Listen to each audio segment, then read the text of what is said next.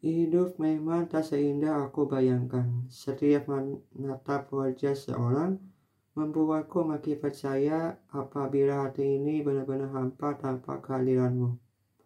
Kalau kondisinya seperti tahun 2018 hubunganku sama kamu baik-baik aja, pasti saat ini aku masih komunikasi sama kamu.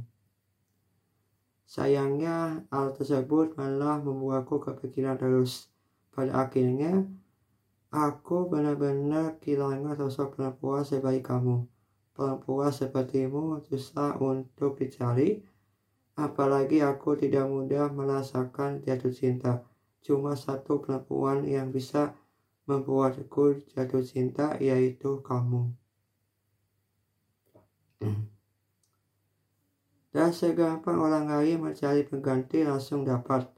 Sedangkan aku butuh proses yang bisa memakan waktu cukup lama. Sebenarnya, aku bahagia sekali ketika tahu karaktermu seperti apa dan memahami apa yang ada dalam pikiranmu. Hal-hal yang membuatku suka sama kamu tuh bukan soal cantik, baik, dan lainnya. Tapi aku udah bisa sebutkan sekarang. Takutnya kamu tidak mendengarkan suara hatiku sekarang seperti apa. Sempat melihat kamu di Asia Fajar Sumedang. Sumpah, mirip banget sama kamu. Aku kira perempuan itu kamu ternyata bukan. Apa ini halu? Tapi dari wajahnya sih mirip sama kamu. Sampai membuatku terheran-heran bahkan Sempat berpikir itu kan perempuan yang aku sayangi sama ini. Kenapa dia ada di sini?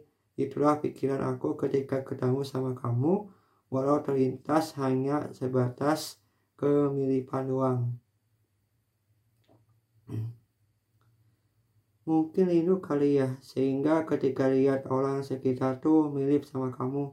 Entah kenapa pada saat itu aku benar-benar yakin kalau perempuan itu adalah kamu.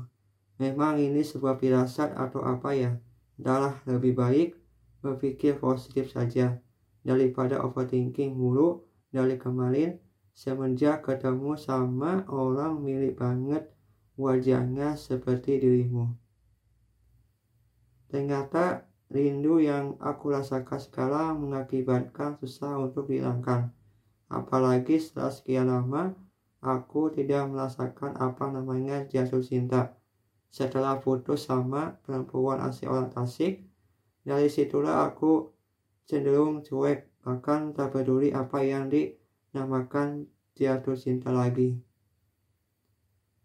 Bahkan aku orangnya tertutup untuk beritahu mengenai hubungan kita pada saat itu. Dan hanya orang tertentu aja yang tahu soal ini, termasuk hubungan aku sama dia cukup lama. Meski sempat terjadi keributan, tapi enggak kasar kok.